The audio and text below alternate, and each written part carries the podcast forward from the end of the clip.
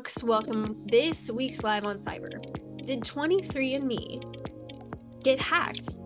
Or was it our fault for recycling passwords, reusing login information? And that was how the genetic information of millions of people was released. We've got a spicy one for you today. Dr. Stahl, hello. Welcome. yeah. Hi, Julie. Great to be here, Ms. Morris. Yes. Yeah. A story surfaced last week. It's, it's it's it's interesting for several reasons. First, just the the the raw story, if you will, on the website on on the dark web surfaced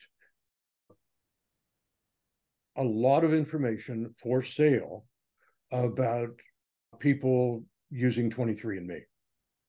And when 23andMe looked in, into it and what the news stories seemed consistent with it, it appears that multiple 23andMe accounts were broken into by people who were bad guys, obviously, bad guys who had the passwords of legitimate 23andMe users. How did they have those passwords? Because they were being reused. Those passwords had been used on other websites that had been breached. The passwords were now known. The cyber criminals them here in 23andMe. They do that regularly. It's called credential stuffing. And anybody who used the same password across those systems, now the bad guys have access to the 23andMe accounts. That's step one. And here's where now it gets really interesting. Okay, so they break into 23andMe. I happen to have a 23andMe account. They've got my genetic information. That's bad enough. What they also have, though, are the names and 23andMe contact information, at least, for all of my relatives who have said, connect me. When you go to 23andMe, it's often to find relatives you have that you may not know you have. Uh, last week, uh, young man I know, I've known him 25 years. He's married to the daughter of a very good friend of ours, and we know him. We've watched his children grow up. He texts me out of the blue. He had just done 23andMe, and he and I are second cousin. Wow. That's, but that's what the information that's available. Yeah. On 23andMe. So all that information of all of yeah. these people, they estimate 14 million of us is in the hands of these bad guys and being sold. Yeah. So uh, let's like the danger, like we think about, okay, so uh, we get so tired of hearing about all the hacks and all the things that part of us just wants to go, oh, screw it, let them have it. They want it so mm-hmm. bad, fine. I'm not going to deal with all this stuff. I don't want to have to tell Google Maps to stop tracking me and this one to stop tracking me. So screw it. Just let it all be out there. But the problem we sometimes don't realize how bad the problem is until we have, like, for example, does someone want to know that we're Jewish? Mm-hmm. What would they do with that information? A couple weeks right. ago, we might not have thought so seriously about it.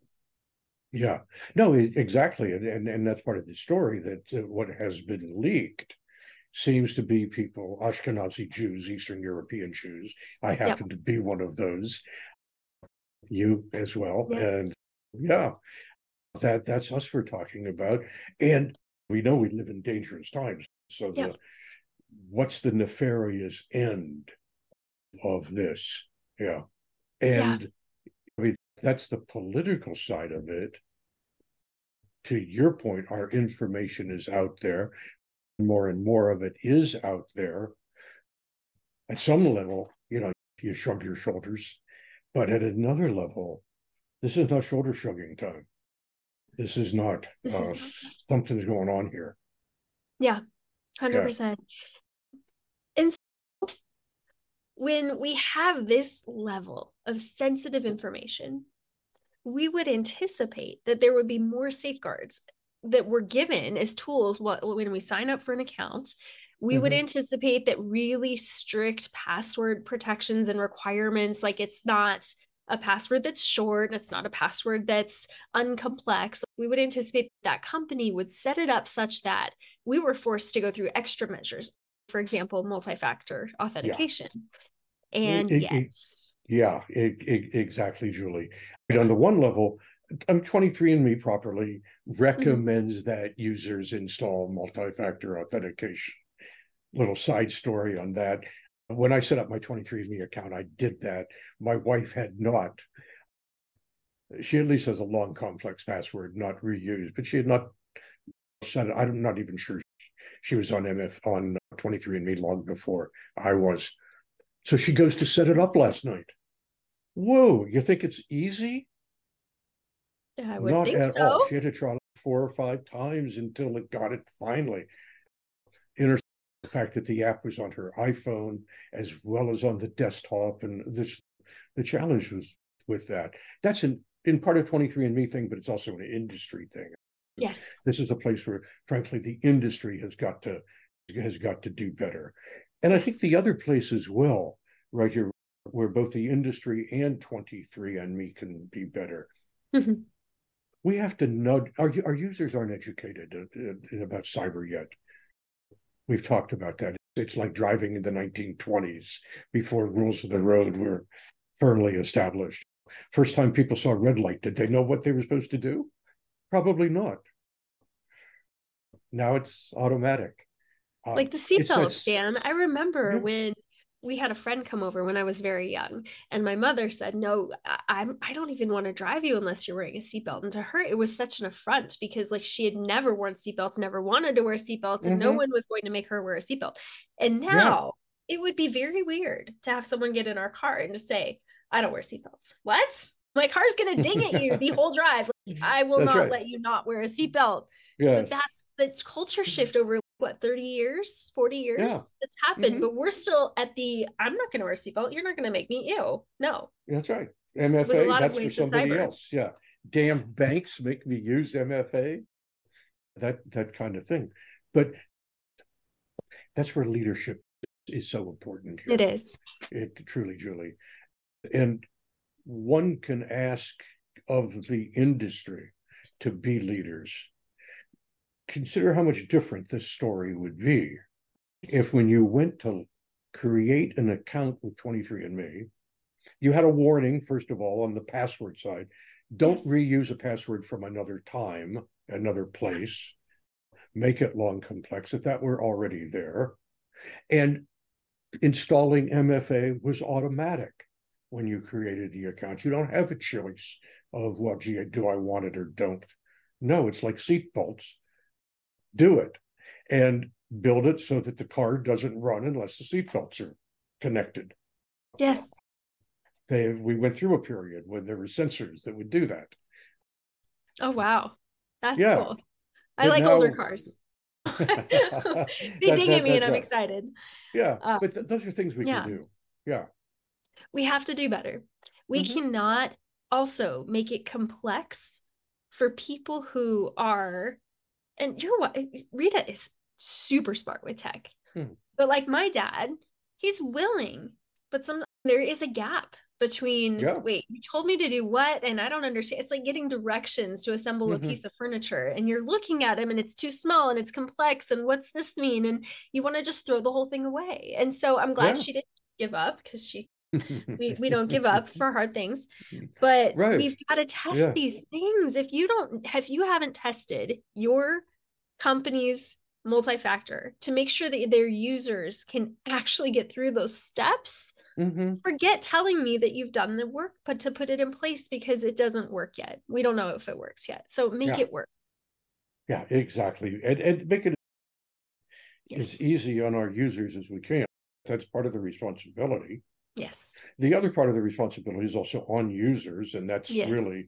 on Huge. organizations like ours, Secure the Village, the responsibility of organizations like the Cybercrime Support Network, and all the other that are helping to educate the users out there uh, that we too have the need and the opportunity to raise our game to try to help users just navigate this stuff more effectively. Yes.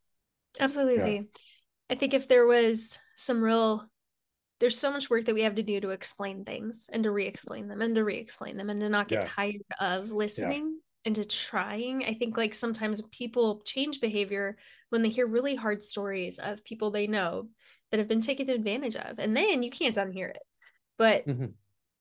we're not there yet. So we need to keep telling people we care about and bringing the message mm-hmm. into our communities, normalizing the discussion of D. How's your cyber hygiene? How's your mm-hmm. digital interaction going?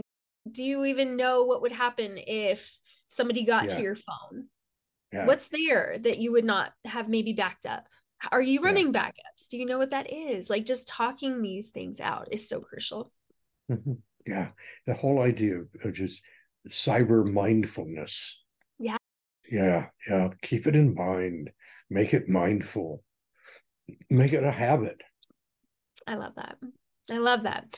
And so here at Secure the Village, part of our mission really is to bring these good practices into places where they're not currently. Like, for example, small businesses, nonprofits, even with your IT service providers. So we've created this new pilot program here at Secure the Village called LA Cyber Secure.